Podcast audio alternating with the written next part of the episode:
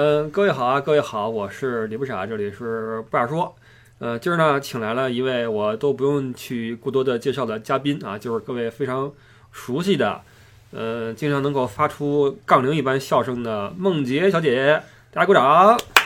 嗨，大家好，我回来了，我是梦洁。OK，既然你路过我们这个是吧，这个国际化的小都市，然后就把你请过来，因为很多听友啊对你特别想念，老跟我说什么时候请梦洁来做期节目，我们想梦洁，在群里面说梦洁在挤车，我要跳车，经常有这种呼声。但是呢，因为这个现在这个情况哈，相互之间的走动也比较少，呃，正好今儿你路过这块儿，把你请过来，再来聊一聊，好吧？那个想问一下，怎么着你就路过这个地方呢？嗯，是送一个朋友，他要回国，然后就是陪他来做双阴检测。嗯，咱们之前有提过啊，现在回国的话要出具一份双阴证明。对，那么这个玩意儿，他为什么要请你来那什么呢？嗯，这就在呃之前了，是疫情期间我打了一份工，因为也是比较孤独，很多同学留学生都回国了。那段时间我又换了一个城市，换了一个新家，然后我就想去更多了解这个城市，就在家家附近的一个中餐馆干了两个月的跑堂，然后呢。就跟这个饭店里的后厨关系也比较好，就是大家比较信赖我，觉得我这能力还可以，小嘴嘚吧嘚，嗯，就还挺靠谱吧。然后虽然现在不在那儿干了，但是那个师傅那天突然联系我说，M 勾就是梦洁，就是 M J 嘛，他就一般跟哦我他说哦 M 勾哦有空那个陪我去法兰做双阴检测，然后他说有偿，我说哎 好哇，然后 对没有这句话你是不会去的，对吧？哎对对，谁愿意？对，白跑腿儿呢，然后呢，我主要的功能就是陪他坐车啊，包括今天还有一辆车取消了，就是得铁幸亏嘛。你还在。对，幸亏有我，我就觉得哎呀嗯太好了，幸亏有这个事儿，我还暗自高兴。要没这事儿，这哥们儿顺顺利利的，对我今天还体现出价值嗯了。完了又送他去检测，给他做了一些小小的翻译，再去机场把他送回去。他是后天的飞机嘛，就体验哦了这个双音这事儿非常麻烦。等于说还不是说今天飞对今，天他是，周日的飞机，今天周五嘛，他是要两天之内的，然后明天嘛又太赶，他就只能周五坐。我早上六点半出发，然后咱俩一块儿是八点钟的车，从北威出发，折腾到中午，他十二点在那个机场的医疗中心约的 termin 是做双阴，一个是插在鼻孔里的那个纸的，嗯还有一个是抽血测测血清，就这俩玩意儿。嗯，折腾到下午三点，我才把他从机场送回北威州。然后看着他走之后，我就屁颠儿屁颠儿来录节目了。OK，咱们一点一点来啊，你这个说的还挺顺畅的。呃，首先刚才你有一句话说，呃，你去打工是为了更多的了解这个城市。我想再细追究一下啊，你是到底因为穷还是因为想了解城市呢？嗯，都有都有，哎，给我留点面子。不是，你们的小城市有什么好了解的？我想知道你有什么好通过打工去了解的。对对对，就想认识更多的中国人嘛。哦，那那个目的达到了吗？嗯，达到了，有吃有喝，在中餐馆里胖了十斤，这是真的，天天重油重盐，吃那馆子里边菜真的不行。不，关键是刚开始啊，都特别珍惜这份福利，猛吃。对对对，对真你还。没到那个时候。过来人哎，对，三个月之后你就真的受不了了，什么都不想吃了。是是，我就只想回去吃清汤那个哎面条。对然后你跟这个后厨这个互动啊，特别像当年我跟我那后厨那个呃大民啊阿民，来自呃南京的一位大哥，也不知道现在大哥怎么样了哈。这个回去娶媳妇儿生子了，应该已经是。呃，他也是去哪儿的话，他也语言也不行，也脱离社会，对然后都得叫上我。哦，是吗？对，然后我们就是带他去个市中心什么的哈，他也这个也不知道，那也不知道，其实挺孤独的，挺无聊的这个生活。是是是，所以我估计你的出现呀，给这个餐馆增添了一抹亮色，对哎，增添了一抹乌色。毕竟你看你挺喜庆的，而且他们都喜欢女孩儿，你开开心心嘛，对吧？对对加上我估计你跑起来，你是跑堂是吧？对，手脚利索嘛？也还行，有时候偷懒，有时候偷利不利索得看老板在不在店。不是，关键是我的意思是，当年我做这个的时候呀，我是水吧，我是只管倒水，嗯我我不去跑跑单子，因为我觉得端那个盘子呀，我的手摆不正，你知道吗？我就很难做到一只手两个盘子那么落着拿。包括啊我我老板娘手里俩盘子，然后这个虎口这儿是第三个盘子，胳膊肘是第四个啊，，恨不得头上再顶一个，呃对对对对我老厉害了。耍啥劲就去了，知道吗？就那样，就就一只手上四碗汤。对，就一碗火锅上面还能再顶好几个盘，几个碗，一盘羊肉再顶四双筷子。这个不知道以为是海底捞呢，还给你表演。对，那么这个这个这个大厨是回中国哪里啊？啊，大厨东北人，嗯他这次飞南京，为什么飞南京呢？我也不知道，估计机票便宜等等等原因吧。哦，好吧，那等于说要在南京隔离十四天了。是是，那回去机票多少钱啊？我估计打底得人民币一万多。呃，反正我现在看呀，明年的机票年初的哈都是一千欧元起步。嗯，有太多。本来我阿妈也想让我圣诞节回去，呃后来也没没敢回去，太事儿了。哎，有个特别逗的事儿哈，就是最近啊，这个中国有四支球队去迪拜还是哪儿啊，去踢那个亚洲冠军联赛。嗯，然后呢，出去好处，现在踢完了哈，都被淘汰了，已经 回不去了，你知道吗？没有那块儿没有直飞中国的航班，哦然后包机又联系不上，你要转机的话，你又没法去弄这双阴证明，啊他们缺你这么一号人，你知道吗？然后你知道一支球队他们在海外的这个开销一天是十几万，嗯二十多口子人在酒店住着，你吃喝怎么办？房费怎么办？现在回不去，有点干耗了。而且关键是什么呢？比赛期间，亚足联承诺说这个空间是密闭的，酒店不允许对外开放。但一旦你们队被淘汰了，等于你结束了亚冠征程，那对不起，我们亚足联就不管了。也就是说，他们现在应该已经面临一个很急迫的状况，就是酒店要对外开放了。那么就啊就要和别人一起混住在酒店的公共区域里面，那么回国之路就更崩溃了。然后就有一个很尴尬的问题，现在已经是十二月十一号了，还有十三天就是圣诞节了。这是挺尴尬。队里面的外援已经崩溃了。我一年了，你知道今年的联赛是封闭在无锡踢的，谁都没出酒店，踢完球回酒店，然后出来就踢球，哪儿都不许去。踢完之后，我该该跟我的家人团聚了吧？我一个西方人过圣诞节，你就算你今天回去，也要给你隔离到十二十四号，你就完全都泡汤了。对，是是是所以很崩溃啊！这个这些这个这个这个疫情啊，让很多人的生活受到了很大的影响，包括大厨们。哎，你有什么回国的计划吗？对对对这各行各业都有受益，我没有，完全没有计划。我一留学生，我要是有课，我就乖乖在这儿上网课；嗯没课了，我就四处走动走动，跟不傻这儿走动走动，溜达溜达，哦打打工，也就这样了，不打算回去了。但是你走动的话，也去不了什么地方，因为酒店都关门，你也不能在外面住。是是是是，嗯，对的。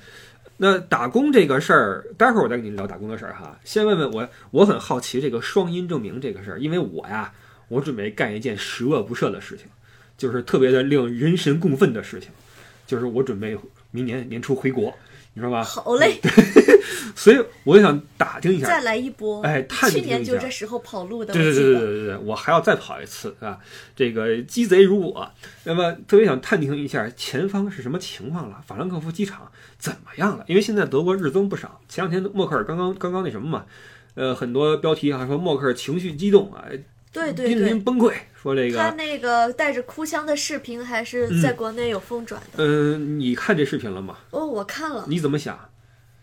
其实我是我倒没有很切身的体会，一直对我来，我身边没有直接认识的得新冠的人。嗯，但是我我知道有一些什么在法国啊，在意大利确诊的留学生，嗯也会在某些社交软体上面 PO 一些情况，但我就觉得就看看我我身边真的没有得新冠的，然后我也不算是一个严格硬性那个叫什么封锁的。就我就就上哪儿就戴着口罩吧，但不嗯会刻意封闭自己，要不然太闷了。我也就嗯，我觉得德国现在是很严峻，但是他也就这么说吧。实际上呀，去哪儿都戴个口罩就已经合乎政府的要求了。嗯现在政府的 lockdown，它的底线就是公共场所戴口罩嘛。然后，然后这个很多商店是关门的嘛，对吧？对但是那个德国的这个指标居高不下，是因为很多人他不遵守这个规定。啊，是吗？有有有，比如说我去一些超市，超市里的营业员就把那个口罩往嘴上一搭啊，就鼻子露在外面这样的，可能他也觉得闷吧，嗯，会有这样的人。包括你看哈，咱们坐一些公共交通工具什么的，他们口罩戴的也不是那么的严吧？你这一路上怎么样？我倒是一路遵守，因为我要陪那个要回国的人做双阴嘛，要万一我得病了，把他给传染了，然后回国跑都泡汤了。对对对，所以其实不是说怕得病，主要是得病之后很麻烦。对，国内现在也是这情况。你看成都前两天出来的那个那个一个小姑娘，二十岁，给给人扒那个。得够呛，好家伙，人就因为一晚上跑了几个场儿，结果给人跑了五骂坏了。个场，就是二十二十岁的话，那个也很正常。对，很正常。而且你你管人家正常不正常，这事儿跟你没关系。对对对，就就算不正常，他也无可厚非对，非。人家有不正常的权利，对吧？没对对对对违法就跟你没关系。真的是一码归一码，这种骂他的人呢，也是缺乏逻辑。人家本身爱玩儿，这也是他的权利，但是可能说心里会小有一些怨恨，但是他也没有错，无可厚呃，非。对，所以这事儿只能说是倒霉，对吧？你点儿背，你你你你你怎么办呢？对吧？你不能够把这个怨气撒在某一个人身上，因为这个人可能是任意一个人。那么说回来，这个的哥，呃，为了回国也是不惜代价呀，因为你看机票一千多欧元，对，呃，回去还要隔离十四天，嗯，这个一天要几百块人民币出去，也不少钱。那这次呃，在这边做个双阴证明也要花钱，对，多少钱？我觉得一两百欧。然后来回车票钱，是还得拉着我这个车票钱，哎啊还得给我付点儿意思意思这点儿是是是是是是。工钱。是的，所以你看，现在想回四国真的是是不容易哈。对，而且按照我的估计，我认为明年一年都是这个这个状况，也无法好转。我认为啊，但是有一个消息啊，德国是明年的秋天之前，如果一切正常的话，嗯。如果供应链不拉胯的话，那么明年秋天之前可以实现全体国民注射疫苗。嗯，这是德国的数据啊。那么，呃，到了那个时候就会有一个新的问题，就是注射了疫苗的人有没有权利不被隔离？因为现在我们不知道政策执行呃制定者的想法是什么。当然，肯定是为了控制疫情，这是毫无疑问的。态度很明显。但是它有没有深层的一些这个导向，或者说这个什么，我们不知道。所以等那个时候，我觉得是这个问题能够有答案的时候。因为我一直是很好奇，就是就是我们虽然说很成功啊，防疫很成功，但是说这个什么时候是个头儿，对吧？我举个例子啊，不说国家层面的，你比如小区，我很好奇一点，就是你像我们小区从疫情开始的时候，原本是有一二三四五四五个门儿吧，啊，各个方向哈。嗯，疫情一来只开一个门儿，啊，那为了方便人这个刷码或者登记什么的啊，这个可以理解哈。但是这个事儿就这样继续下去了，他再也不把那些门儿给你打开了。我很好奇是为什么？你是因为人手不够，还是因为你觉得这样管理起来更方便，还是觉得出事儿的话你没有责任？小区很大的，嗯，这个门儿是只在一头儿，比如说这开东门儿，那西边人怎么办？西边的人就要每天走出东门儿再去如何如何如何，生活是受到很大影响。但是这门儿什么时候再开呢？我就很好奇，对吧？所以这个小区这个人他到底是觉得好管，还是安全，还是觉得怎么着？我很好奇。包括你看，明年有这个东京奥运会，嗯，明年四川有这个世界世界大学生运动会，都是一些国际性的一些往来，所以到那个时候，我认为这个问题可能会水落石出一些。哎，其实今天是找你来说的哈，但是一直是我嘚不嗯，嘚。没没事，我们拭目以待。啊，好的我觉得你你说这个观点我也没有想过。，OK，嗯，对你你你你你，反正你也不回去嘛，对吧？你也是无所谓。呃，说说这个大厨的事儿吧。呃，一路上你们都聊了什么呢？欢声笑语吗？也没有困到不行，我为了送他六点半起床，然嗯后一直折腾到中中午，是困的不行。然后嘱咐他回东北给我带点儿东北榛蘑，回来要吃小鸡炖蘑菇。哦，我以为你想说 带什么哈尔滨红肠之类的。哎对对对对，有东北的朋友，黑龙江那块儿的应该很熟。那个俄罗斯边境那什么大红肠，那个好好吃。真的啊？对对对，哦，我还真的不知道。我觉得德国这边茶就已经够够够挑的了。不不，它那是完全不一样的。啊，行吧。哎，你喝没喝过这边的格瓦斯？啊就是阿 c o l f 的那种东西吗？这个 Quas 就是国内也有啊，国内什么呃各各个品牌的吧，就很甜。这边的话就没有那个甜味儿，是带气儿的一种一种味道。所以很多事儿咱们也不知道哪个是正宗的啊，不知道。但是多尝点东西其实是挺好玩的一个事儿。呃，到机场之后说说流程吧，给我讲一讲怎么要做这个双饮。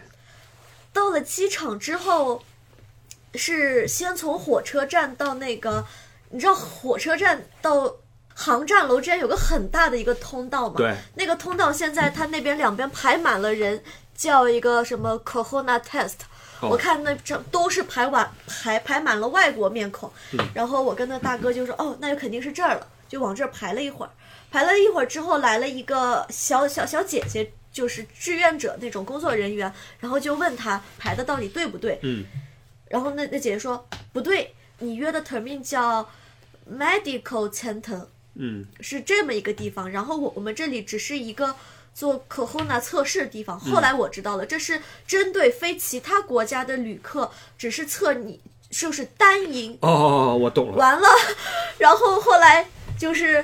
然后说哦，你那个地方在一号航站楼的那一边，然后我们就走啊走，走到一号航站楼，好大，穿过去之后，估计得有个，得走了十五分钟吧，又找到了一个安保人员，说，请问这个，呃，我我这个英文不太好啊，medical center，医疗中心呗，医学中心。嗯，医学中心兼机场的急救诊所，嗯然后这人说：“哦，那你就跟我来，从那个地上再钻到地下，然后再再出去出那个机场，到了一个公交站那边，嗯。那边停了两辆中国呃那个大巴，大巴上面贴着一个中国国旗，用德语和英语写着，呃，指向飞往中国的旅客。”他不是写的中国公民啊，他说哦。Only China travelers，，OK，嗯，对，那个地方是提供两项是双赢证明的。当然，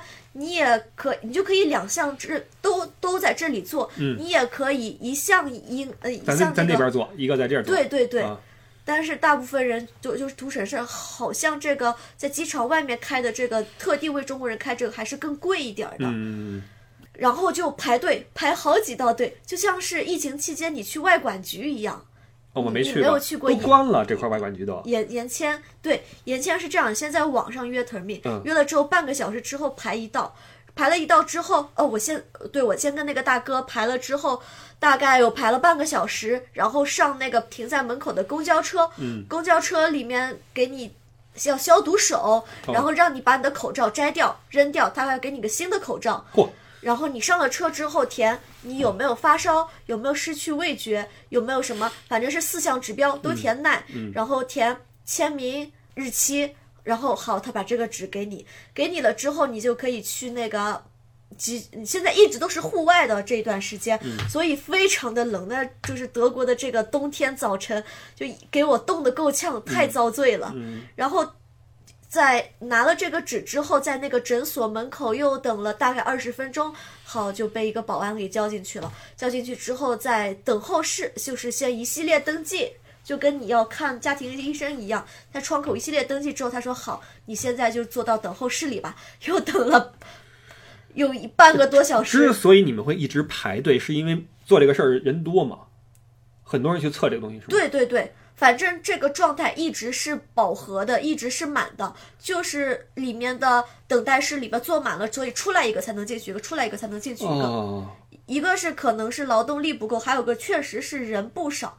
我们出做完出来之后，看到外面一直是有人在排队的，可见这个时候还是有人归国心切的。那这个过程呢，就是捅捅鼻子，然后抽血是吗？对，先是抽血，抽血是验血血清，还有一个是插在鼻孔里面，眼睛向左看，插在你的右鼻孔里边，然后噔，应该是捅捅到了你的下眼袋里边。想着就对对，你你应该知道，应该有呃半米长的那个东西，就是戳在里边，反正挺就挺好玩的。我我看着那，就是大哥，不管是谁都看着都眼泪汪汪的出来，挺有意思的。这还不是刚柿子，之前八月份的时候，在国家要求要有什么各种检测之前，他是只要每天每天在微信上打那个打什么健康那个，就是啊每天就是要打两个星期吧，啊设定个闹钟，每天在微信上面说，今天我没有发烧，今天我我没有失去味觉，今天我没有流鼻涕。十四天过后，你的那个二维码就会出来了，然后有个小飞机说，哦，现在你可以飞了。然后就是这么一个东西，像这样的人，他回国之后，呃，那个朋友是山东的，他说好恶心，只有山东省才做这样的事，就是强行肛拭子。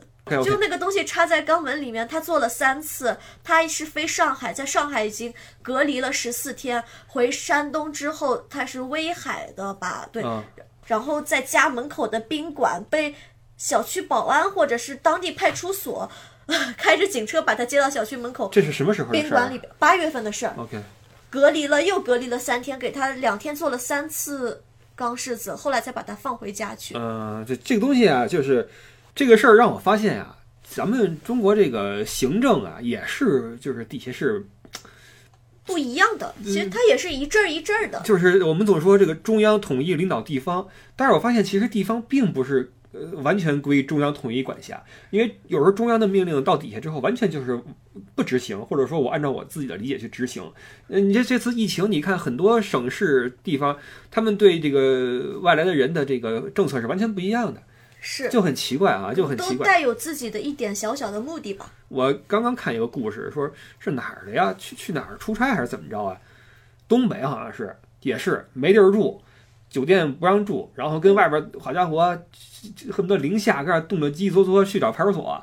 派出所那边儿，嗨，就不说了吧，再再说这节目也没了。反正就是比较麻烦，你知道吧？这个这个这个，这就该轮到你倒霉。其实你你你这苦吧，你不是完全没必要受，但是是你这苦不受确实是不行，就该轮到你倒霉了。是是是，一阵儿一阵儿的，你看现在有人说，哎呀，早知道我八月份飞回去了，嗯哪知道就十一月三号之后突然来这么一出。双阴这么一个玩意儿对啊。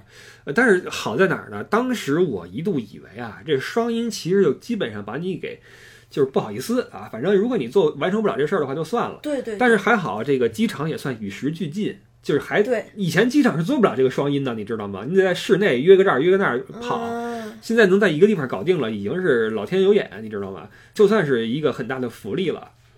我知道法兰克福机场是有，杜塞有没有我就不知道了，但是至少法兰。杜塞尔多夫真的不好说，但是法兰克福嗯这么大一航空港有这个，我觉得也算是 OK。但是这个有没有加急的？比如说我，比如说我转机，我从比如说里昂，我飞到法兰克福，然后我准备坐法兰克福的国航回去。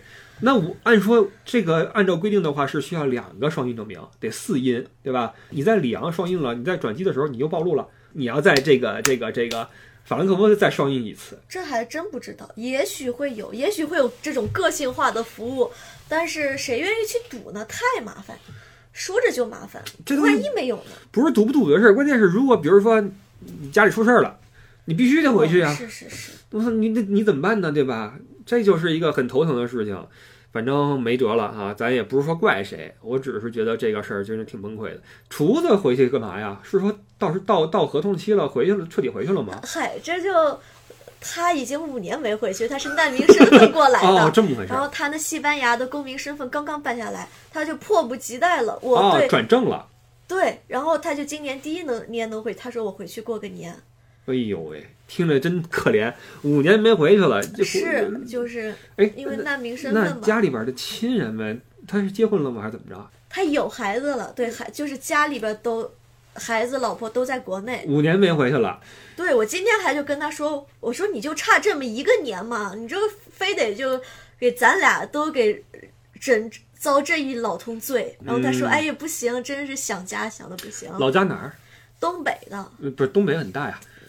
嗯，具体也也不知道，就是东北的嘛。好吧，你看咱们这些外地人啊，老把东北当成一个地方，一说哪儿东北的，那东北那地儿大了，吉林、辽辽宁是吧？沈阳这都不好说。哎，这个那这个跟餐馆这么久，跟他们这圈里边的人混了混，有没有点什么心得体会啊？因为当年我进了餐馆之后呀，发现打开了一个新的世界，对，就跟跟学校，学生对对对对对跟这种社会人群不一样。对对对，有什么好玩的事儿吗？就我我也是这种比较不排斥接触各种各样的人嘛，嗯，然后有一些在社会跟法律边缘徘徊的人都认识了，什么 难民身份啊、非法这种按摩呀、什么，哦，我知道，失足妇女，嗯，对，嗯，我知道了。体力劳动者，体力劳动者，对对对对，会不会觉得这个这个这个社会还是挺好玩的？其实并不觉得很肮脏，是不是？嗯，对，这看你用什么心态吧。对，因为你看你能不能理解？有时候我不觉得他是对的，但是我也能理解吧。你这个话说的很对，就是我们看的事儿越多，我们越能够理解很多事情。就是很多事儿，可能我们从书上看，或者从新闻上看，从一些什么短视频里看，觉得这事儿我天理难容。但你真的跟他去了解的话，你去接触的话，可能慢慢你会觉得 OK，有它存在的这个合理性，对吧？就像这个这两天新闻啊，刚刚播了一新闻，说那个法兰克福这边，哎，不是法兰克福啊，呃，德国抄了一个华人的这个收容失足妇女，然后支持失足妇女就业的这么一个机构，就是就是非法那什么啊，非法。就是把卖淫女捞出来，让他们去，比如说当清洁工啊什么不的，不是，嗯啊啊啊！让他们合法去卖淫。不是，那肯定是非法去卖淫。合法的揪你干什么呢？你合法对吧？德国这事儿合法对吧？揪你是因为你不合法，你不上税，对你打黑工，你知道吧？刚揪出了这么一个组织，呃，牵头的这个老板啊，是这个，你朋友嘿，是跟我同龄的一个女性啊，这是不是对，我不认识她啊，也是这个这个岁数，八零后这个这个这个年纪，一一般干这事儿的可不就是这个年纪吗？啊是吗？五十太老，三十太又太小，哦，可不就四十？不知不觉我已经到了这个年龄了。这个背出这么一个人，然后就是这个运作出来一些这样的女性啊，不是说拐骗啊，你要说东欧那种的，可能是几个大爪给你给弄过来，然后帮帮帮一顿打。对对对，这种中国不可能是拐骗，对对对对，这么大老远呢都过来，可能是骗，可能说你是过来打工，哎对，可能说说你你来做个保姆什么的对，可，能是骗，但是他来了之后发现我能力不够，就是我除了这事儿我也没有办法活下去。呃他骗你说，嗯，是在餐馆当跑堂，来了之后发现挣的太少，我活不下哎去。对所以就会有这么一些一些这个这个组织啊做这个事儿，因为有这个市场。你知道，我当时在法兰克福，我我我我仅有的一年的工作的就是上班的体验啊，我就上过一年的班儿。我在四层一个啊一个一个旅行社里面，啊，懂了，一般这种我们那个楼的二层是一啊按摩，你知道吧？是一个那种什么中国按摩，你知道吗？嗯然后他们有一天啊，那个要桌子还是电脑坏了呀，让我帮着看看去，我就去了。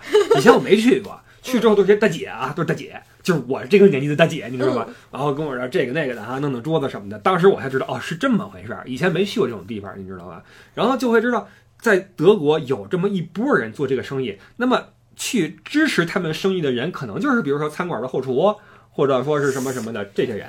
德国的人有啊，有很多都是土耳其人，有有这个需求，或者是德国五六十岁的嗯那种老男人。嗯后厨这种我知道的很多是后厨是以情那个感情的名义，他们不会是去付，他们不会付嫖资。哦。说白了，还是会互相有一些恩惠啊，有一些哦。合作啊，什么说，比如说后厨给你一些饭店的一些好处，或者你来吃饭给你偷摸加两就加点料，嗯。反正就是社会上，因因为就是这种华人，不是说我们像不是我们这种过来留学的，或者说有个工作有收入，其实他们以难民身份或者各种各种劳动劳工身份，就是各种各样的挺边缘化的、挺弱势群体身份过来，真的很孤独。嗯呃，我可以理解他们就是抱团取暖，但是、而且他们这个身份呀，也很难被这个圈儿的外的人所认同。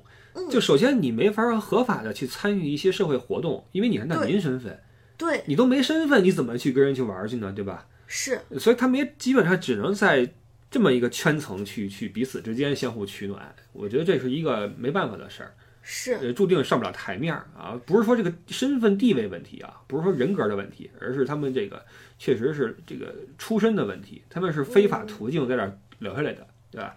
哎，很多人说呀，说现在怎么还有人去去欧洲、去欧美，中国不香吗？会有这种说法。那么你接触的这帮人都什么时候出来的？一五年、一六年，就是叙利亚那一波难民，嗯，被欧洲大量吸收的时候，这帮人就他们有中介，消息很灵通的，嗯就是知道哦，现现现在欧洲开放了，就赶紧过来。嗯然后我认识这个大哥，他是办一开始办的匈牙利的旅游签之类的吧，反正是落地匈牙利布达佩斯，在那儿玩了一个星期，然后护照一撕，应该是先跑再跑到德国把护照一撕，护照一撕扔进了多瑙河。对，反正就不知道我是哪儿人了，没有国籍，没有身份，申请难民，然后说政府说好，一个月给你三四百欧，给你分一套房，就在这儿待着吧。嗯，还给分房了呢。分房，我我去过那个房，嚯，就是一呃，就比较有意思的是，我一直做着我妈非常不认同的一件事，就是浪费大量的时间精力去干一些跟我无关的事情，嗯认识一些跟我无关的人。嗯我我妈就就经常会说我，比如说我去那个餐馆里边打工，嗯我就会跟后厨关系比较好。好处是，就是可能像像像别的学生说，啊，我就是来混口饭吃，挣个零花钱，然后我要学习，我跟你没什么关系，我也不跟这种所谓的不同阶级的人讲太多话。但我跟后厨的关系都非常好，就笑嘻嘻的，就是打个招呼啊，说、哎你你好啊什么，都会给大家留个好印象。嗯久而久之，一开始这个后厨会在我说啊，梦洁是周五、周六过来上班，那我周五、周六就炒个肥肠，炒点我爱吃的，或者说我这两天想吃素的，偷偷发消息，呃，这话不能被老板听的，反正就是会，对吧？嗯，然后，嗯，后来久久久了之后，他们难民那个圈子聚餐的时候也会喊上我。特别棒的是，因为他们大多数都是在后那个饭店里边做工，在不同的饭店里边做工，所以他们的聚餐是非常丰盛的。他们会在那个超市里边买超大的龙虾，那个大虾，然后大螃蟹，什么三文鱼，因为他们有的做鬼佬餐嘛，会做那个寿司，嗯捏的那个鱼的寿司啊什么的，吃了一大桌海鲜。嗯，他们那一帮子应该都是东北人，嗯就是对我非常好。其实其中我还知道他们一些就是感情的事情啊，就是也也有按摩女，呃，这种一一起吃饭，然后有按摩女跟那个我认识的厨那个后厨大哥，就是虽然他们两个人在国内都有家庭和孩子，但两个人在这边就是临时搭伴儿，一起生活。嗯，哎，他们能够请你去跟他们一起吃饭，然后玩儿，我觉得说说明他们对你很信任，而且对你对对。真的是很信任。他们明明知道我跟他们完全就不是一类人，嗯是在读书的人，嗯他们还愿意就就是毫无那个。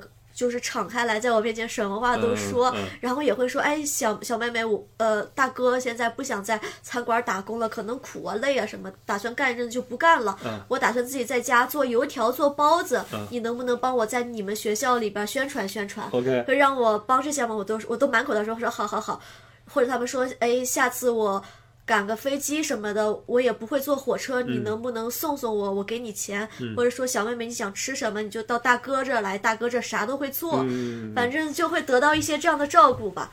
呃，是这样的。其实这些啊，呃，你你如果只看这个其中的核心部分的话，你认为这是一种交换，是吧？我给你做好吃的，你帮我。但实际上，它是建立在一种彼此的信任和帮助的基础上的一种一种一种一种一种交换。当年我也会遇到一些这样的人，就是餐馆的一些后厨啊，他们本来就是因为呃身份的问题或者什么文化层次的问题，他们会有一点儿自卑。说实话，他们会过活的有一些拘谨，但是他们都是很好的人，对的其，实他们其实是大部乐于分都不敞开也不是那种偷砸盗抢的那种。对对对。所以他真正遇到很信任的人的时候，还是会觉得很温暖的。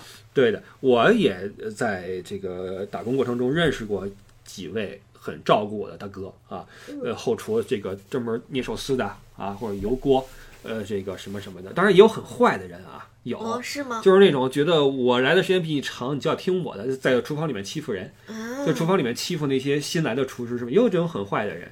就是这个环境下，其实容易让人有点有点问题啊。但是他们能够跟你有这样的交流，我觉得是个挺好的事儿。而且这个多认识点这些人呀，就是对了解这个世界也挺好的，并不都是那些光明的伟岸的东西嘛，也有一些在这种圈子里面活动的人。对，这就是生活，生活本身就、呃对了，所以其实我们在看待一些，比如说呃出国的人，不要说很武断的认为说这你出什么国呀，国内不香吗？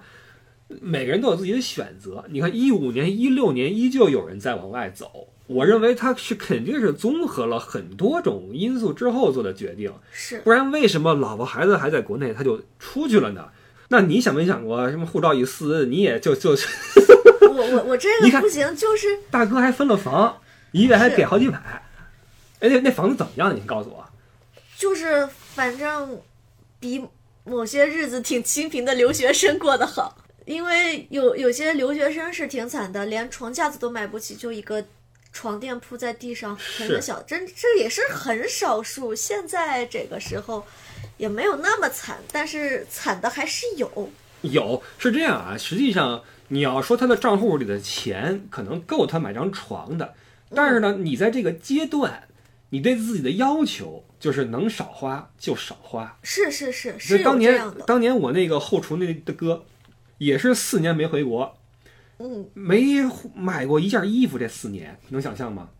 嗯，他就觉得我不需要，恨不得我就一分钱不花最好，你知道吗？他就是觉得我既然是来挣钱的，那么我越少花越好。我跟你说啊，这种思想啊，很容易让人心理变态。我跟你说，我在工作的时候，我在带团的时候，我也会想，我这是出来挣钱的，我不是来享受的。那么我没有理由让自己在没事的时候坐下来喝杯咖啡、晒晒太阳，我没有理由这样做，我一定要找个免费的地方去那儿待着去，你知道吗？会有这种影响，你知道吗？有的时候会让自己觉得我干嘛呢？我为什么要这样对自己？是但是你你你确实是可以理解。你有没有遇到过这样的留学生？就是不行，我一定要省钱，我这日子我就如何如何的，就是疯狂打工那种。有我我之前的那个室友是一个东北男孩儿，他就是一个完完全全的打工人。其实他是一个德国很好的一个呃工业大学的研究生，嗯在国内还是某那个 某理工大学的，是学新能源汽车，就是特斯拉汽车方面哎呦，可以啊反！正都是挺好的一个男孩儿，但是啊他就是沉迷于打工无法自拔。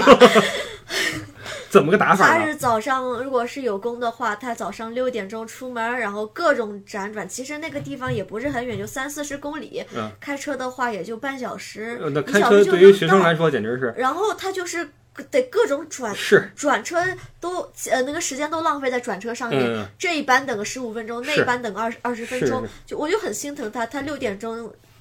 就起床，六点半出门，然后八点钟或者是九点钟到岗，嗯，然后就是给巧克力做包装，这样哎呦，这活儿不错呢。是当年我在斯图加特，这活儿都是男生都抢不到，都是女生去干。是吗？男生都是像我这种都是搬香蕉，可崩溃，搬轮胎，我的天哪，太崩溃了。他这活儿还算不错呢。我这室友回来跟我描述的都是那儿的饭太香了，老板太阔了。老板点的中午的员工餐是某个附近很有名的中餐厅那种小炒，那个嗯小炒点四五个菜，老板太阔了，三个人吃四个菜太香了。他回来向我描述的都是这个，他除了这份工之外，还打别的工吗？嗯，什么都干过吧。啊，这哥们儿多久没回国了？这个哥们儿刚来一一年，应该是八月份来的，然后就是刚刚语言过关，啊这个十十一月份才入学。哦，入学之后就有了正经的打工的身份了。对，嗯，嗯、其实哦，对他还在某那个华人学校里边教书法，嚯，也就一 一个星期也就挣二三十欧的那种，一个星期就去一次，然后可能一次就两三个小朋友，老板也不会给他很多。那也太少了呀！这好歹是个手艺呀，嗯，这还得比搬砖挣得多呀。我是不是？那我觉得少点儿啊，就是存在一种这种现象，就是华人的机构呀，这个这个这个怎么说啊？工作的这个报酬呀，实际上是低于法定最低标准的。对，就是在这边来说，相对来说都是性价比很低的。对你像当年我做水吧，一天耗那块儿耗头四十欧元一天，啊，跟我之前做两个月跑堂是一样的，一天耗那儿，呵，这呃也就四十二欧，还比你多两块钱，因为一小时六欧，干七个小时。六，七四十二。对。OK，那你拿小费吗？嗯没有，根本就没有，而且是火锅店，火锅店大部分中国人是没有小费的，我跟你说啊，这点我是有很大意见的。对，就是中餐馆这些老板和老板娘，我觉得你们是不是脑子应该想一想，为什么你们禁止你的员工拿小费？你生活在一个小费国家，你的店的这个生意的好不好坏是跟你的店员的服务态度是有很大关系的。对，你如果禁止他拿小费的话，他没有理由殷切的对人服务，他只需要做好最基本的就好了。他甚至可以把食物往那儿一放，直接就走，对对吧？这也是服务。那么服务的好坏是靠小费来衡量的，也是对一个员工的一个嘉奖。那么我知道的几乎所有中餐馆的老板娘都是端盘子你上，收桌子你上，结账他自己去。我觉得太丑陋了，这种行为。是太丑陋了。我鄙视所有这样的老板和老板娘娘。你们那个打工人这样的学生其实挺多的。那这个我，哎，怎么说呢？我那时候还好，就是我那个学校呀，因为那个学校它不是一个工业城市，嗯，哥廷根什么都没有，你也见不到太多的人去疲于奔命的去打工，没办法啊。但是你要说在什么斯图加特也好，慕尼黑也好，对，北威州太多了，哦尤其是北威州窜着打。嗯，就你住在艾森，你可以去科隆、波嗯鸿、波恩、多特蒙德、呃杜塞尔多夫，到嗯什么索林根这种。就可以各种打工，而且这个地方它，比如说杜伊斯堡这种港口区，它藏着很多海外仓仓库，嗯仓库里面全是需要工人。就北威州这个打工，所以人家都说你要想好好学习，其实你不要来北威州，因为北威州它很好玩儿，很好吃，然后挣钱的机会非常多。其实人一旦沉迷于挣钱的话，学习就不会，毕竟学习是没有什么现实的很快回报的东西嘛，嗯就而且很不不强制你毕业，对吧？这边他不强制你那什么，是是就崩溃了。其实我跟你说，北威啊是这样啊，现在怎么样我不知道。在当年，我们那个留学生的圈子呀，一说德国的留学生都分几个板块的，嗯，呃，慕尼黑是一块儿，对，斯图加特是一块儿，嗯，完了这个下萨克森是一块儿，什么汉诺威、哥廷根、卡塞尔是一块儿那应啊。该是鄙视链底端吧这一块儿。不，鄙视链底端是什么没钱，什么啊那那梅梅克什么堡那边的什东东么萨克德。森那种，呃安哈萨克森、安哈特、哈勒、莱比锡哎那块我觉得。这这种已经完全不配了。那个，然后反反正我从下萨克森出来，我觉得没有比那个地方更糟糕。然后那个北威州是一块儿，嗯然后北威我告诉你啊，是八卦最多的一个州，所有的八卦狗血的东西百分之八十来自于北威州，你知道为什么吗？嗯，一是那边的城市密集哈，你打开德国地图对那边城市极其的密集，你不像你比如说从慕尼黑，你你怎么着，你能去哪儿对吧？边上都是村子。北威，哇塞，什么从雅琛到杜塞尔多夫、科隆、艾森，那什么杜伊斯堡、多特蒙德，他们那票学生票是通着走的，你可以随便坐，然后就相互之间就会出现一些故事，是，联谊嘛，相互联谊。走，我带你去见几个哥哥，哎，我这边几个妹子，对对对，就是综合性学校跟理工科学校这种，你这还算是小八卦，有那种惊天大八卦，是那种老华人、老移民跟年轻中国留学生，或者是说某二代呀，然后这这种事儿很多，呃，就是。呃，这种移民他会以其他身份跟留学生接触，比如说是以房东啊、哦雇主啊这种身份，然后就是这种破事儿，人家庭在国内这种破事就开始有了。啊，然后还有各种身份的，有难民身份、厨子、老板、嗯开公司、投资移民的，跟这边的又是留学生啊，什么外派的啊什么，就是这种人员成分非常混杂，这个事儿就很精彩了。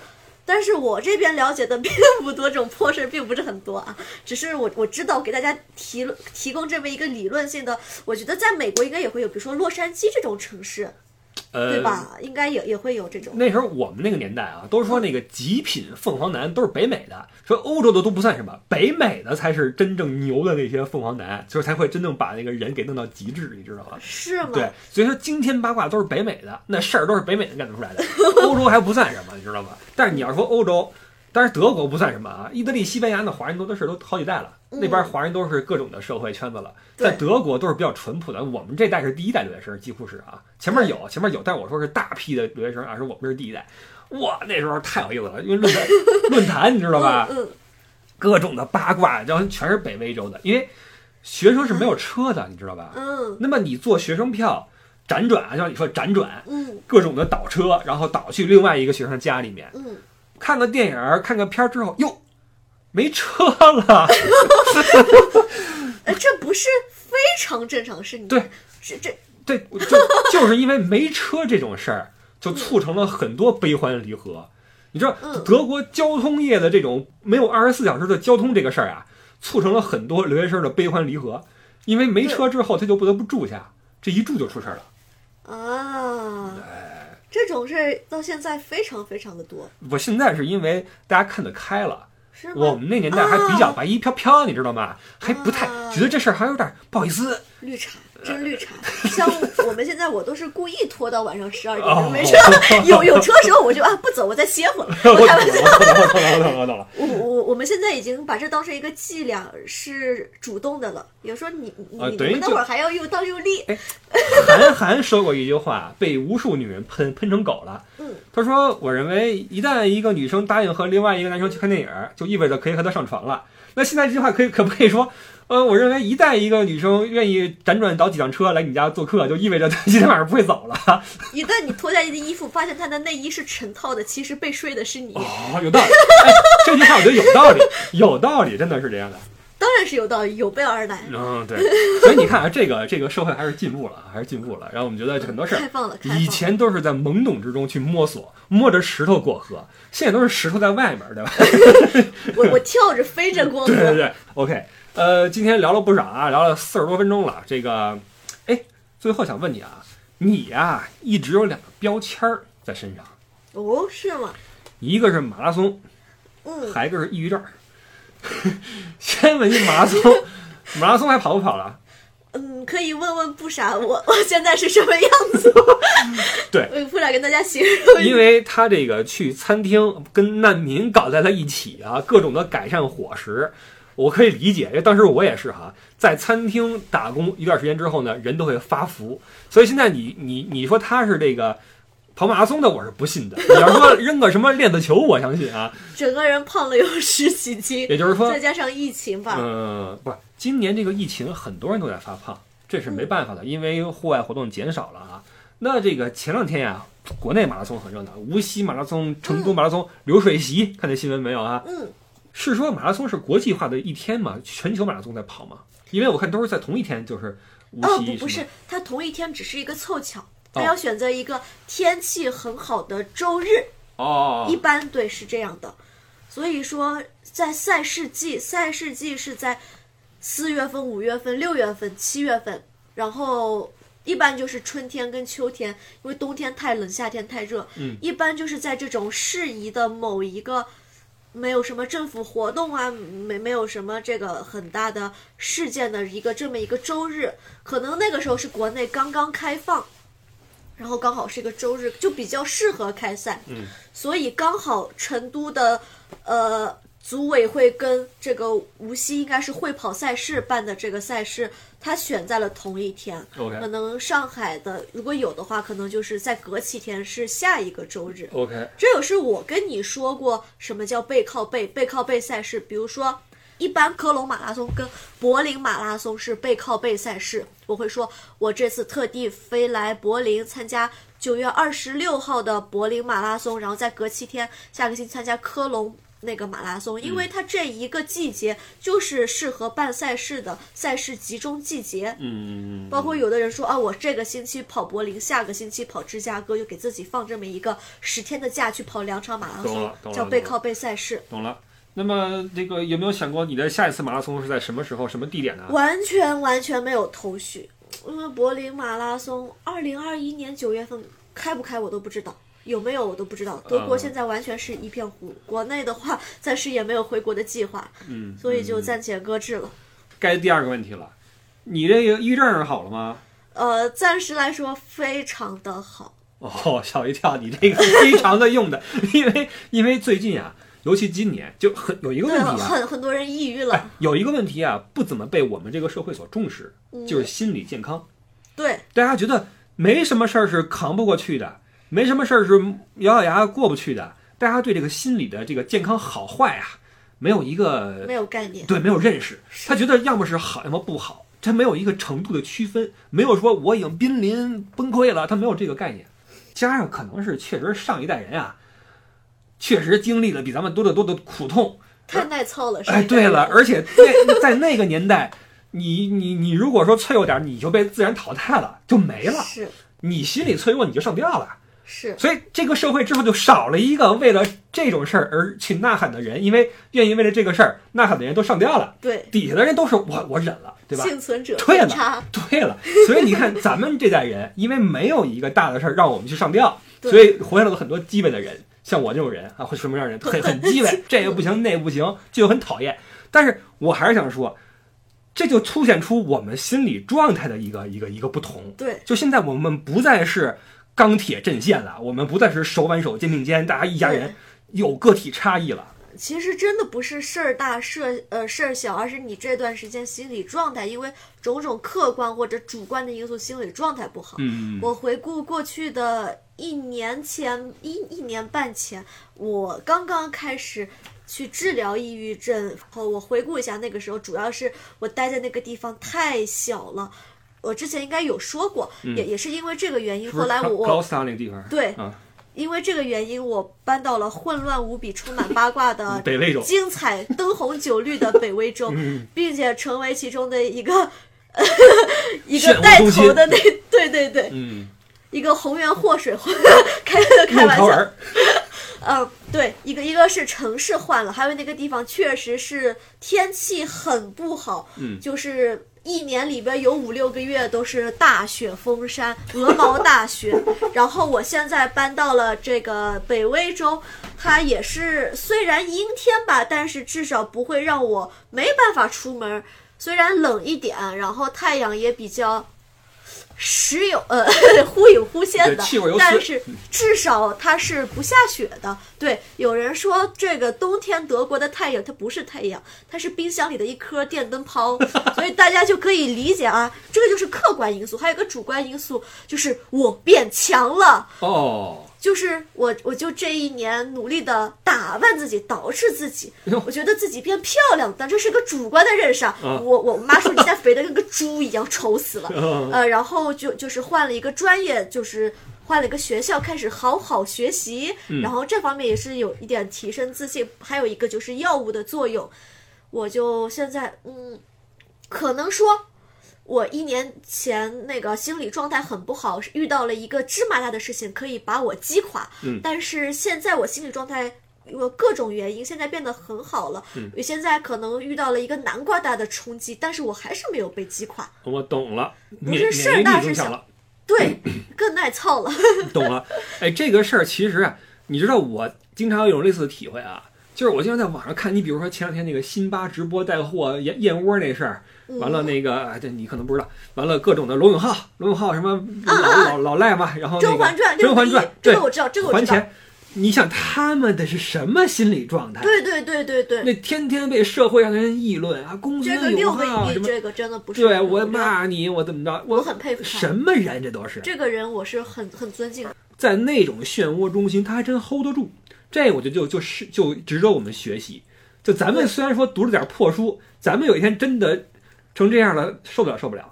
心理抵抗程度这个事儿，其实是是得慢慢磨练的，嗯，增强自己的怎么说耐受力或者是抗压能力吧。不，这这一年我也成长了很多。嗯，其实，在年初的时候，呃，我也经历了，就是整个二零二零年吧，也经历了很多事情。搬家，然后也有跟房东闹翻，就是遇到很不好的事情，有很大的挫折，但是都扛下来了。一方面，我希望明年会更好；一方面，我觉得嗯，今年自己好棒。嗯，哎，我为你的这句话鼓掌啊！就是人就贵在当你回忆一段时间的时候，你在感激当初在生生往前扛的自己。我觉得这种感觉是很好很好的。呃，很多朋友啊跟我反馈说。你跟梦洁那期抑郁症的节目呀，对我帮助特别特别大，因为很多人有类似的苦恼，真的，真的，这我完全不知道。对他们可能没找到你，但很多人在私信里面跟我说，他说我反复听了那期那期节目，我感同身受，我当时没有机会跟别人去说，或者我跟别人说也不被人理解，所以那期你的话呀，就鼓舞了很多人。哎，其实是个特别好的，特别开心，特别好的事儿。然后，然后，然后很多人呢也在。通过自己的方式，或者是呃摸索出来的，或者说是撞上了，或者说是怎么样摆脱了那个状态，然后回头看的时候也觉得很欣慰。我觉得这是个特别好的事儿，所以想再一次的跟这个群体说，一定要加油啊，一定要加油。另外也想跟你暂时没有得这个病的人说。这是种病啊！这个抑郁症不是说因为他想不开，或者说比较消极，这是种病，就是哪儿不对了，他需要去治疗啊！所以不要再跟这些人说想开点就好了，不要这么矫情，这跟矫情真的没关系啊，就是这么一个事儿。对，哎，既然对大家有帮助，那就给大家再一些小 tip。嗯，一个是在没有太阳或者是冬天的时候吃维生素 D 三。嗯，我这这个东西长期服用是比比较好的，因为它会生理调节，让你不不不容易悲伤。嗯，冬天因为气候确实是不宜人，然后太阳也比较少，嗯真的是非常。你生活在海南、厦门这种地方除外，你真的是非常容易得抑郁症的。不怪你自己，你就算得了的话，你就也要呃，就是去吃维生素 D 三，嗯，然后还有一个就是多吃猕猴桃、香蕉这类的食物，嗯还有一个是你在比较暗或者是采光不是很好的房间里面放一个小太阳 SAD。呃，SAD 治疗灯，我就刚刚买在淘宝买了这么一个东西，这东西确实有用，它是一个仿照日光，在你房间里个装个小太阳，嗯，有的你真的会变得开心很多。然后再有什么小 tip，我想到再跟大家说吧。哎，这个时候我觉得咱们不弄个什么购物链接都对不起自己，带货带到这份儿上了 啊，开玩笑啊，这是他的一些一些建议哈。对我我我也在做积极的那个什么自我疗愈。嗯，呃，对，还有一点就是我当初在治疗到一半的时候，我非常痛苦，说嗯，我我也已经吃药了，然后我也已经就是去。呃，调整作息啦，为为什么还没有效果啊什么的？我觉得还是觉得学习好难啊。其实这个的，就是你还是不要太靠外面，自己还是要努力的。这个，嗯，医生只能或者说药物各种方面只能是辅助你，主要是靠你自己努力。没有人的生活是不艰辛、不困难、不那个的，不要给自己找理由。就是心理状态是心理状态，但是如果你觉得在成学习或者工作上面没有取得太大的成就，或者说没有如你所预期的话，有可能是你真的不够努力，不是抑郁症的原因。嗯，对吧嗯，是的，是的，是的。所以各位综合自己的情况哈，去想一想自己的这个这个这个处境。总之呢，任何时候都不要放弃希望，对吧？好好的去把自己给调整一下。为什么说这个话呢？今年很多人出现了心理不健康的症状，只不过这个社会上还不怎么去在意这一点。很多人因为疫情，有人跟我说，因为生意不好，一下就被击垮了，或者说，呃，因为这个隔离受不了了，想砸东西，嗯，这其实都是某种心理不健康的表现，这是真真切切的影响。我们不要说觉得这个不是事儿，但是呢，也不要任由这种情绪就去去发展，因为什么呢？你比如说疫情过去之后，可能你生意又好了，或者说你你还有什么新的更好的起色，都不好说，对吧？所以我觉得，尤其在这个一个特殊的年份里面，可能你因为一些事情跟家人分别，或者生意受受受影响，或者学业受阻断，或者各种的割裂，但是调整好自己的心理，然后我们去迎接下一年的到来。这个还有十九天就要新的一年了，哎，真快啊！美国《时代周刊》那个封面看了吗？二零二零咣叽打一个叉子，人类历史上最差的一年。嗯，这么说我觉得也不过分啊。嗯、就要新的一年了，有什么有什么打算吗？我想学驾照，我我的驾照在年初就报好了，但是因为疫情就耽搁了。其实也不是主动耽搁，就就是他说上网课啊什么的，就是各种各种变复杂。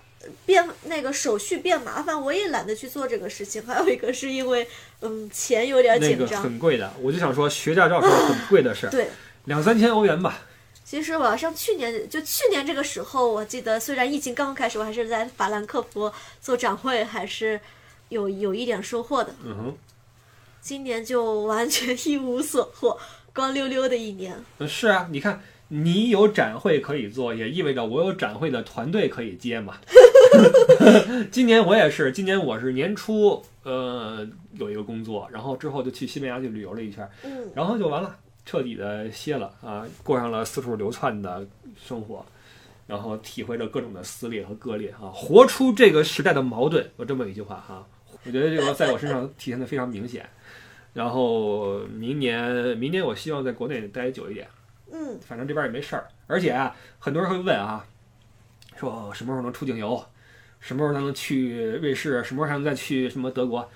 明年是不可能的啊，后年前半年都够呛，我觉得啊，可能这个世界他们彼此之间流通了啊。你看德国，你想去挪威，想去意大利，对对对，他们自己已经玩起来了，但是你您很安全，对吧？您可以这个完全享受您安全的这种无忧无虑的积极的生活。好吧，那就也差不多了哈。特别感谢你来，这次又扯了半天。实际上呀，没有扯什么主题的事儿哈。你看，以前哎，我真的好害怕有人在这说说的什么乱七八糟的，没有主题，会不会有这种评论你？不用去管他，评论我根本不看的。啊，我我会看，大家有什么想对我说的话可以评论，啊大家嘴下留情，不要骂我。对，有什么想跟梦洁说的，这期可以留言啊，梦洁会去看的，搞不好她会一一回复你的，好吧？对对，我一定会回复你。呃，是呃，那个说的好听的我就粉你在你，说的不好听的我喜马拉雅举报你，让你封号。对对对对对，好吧，这个感谢梦洁来跟我们扯了半天，然后呢，呃，虽然说下次见面是无法预期的是什么时候了啊，但是呢，希望我们下次见面之前，我们每个人都有所进步，有所收获，好，是吧？遇见更好的自己，升华了。对我不要低配的人生，好吧？呃，感谢梦洁，然后感谢各位来听这次的不二说啊，我们就下礼拜天早上八点钟来跟各位继续聊，谢谢大家，我是李不傻，再见。再见。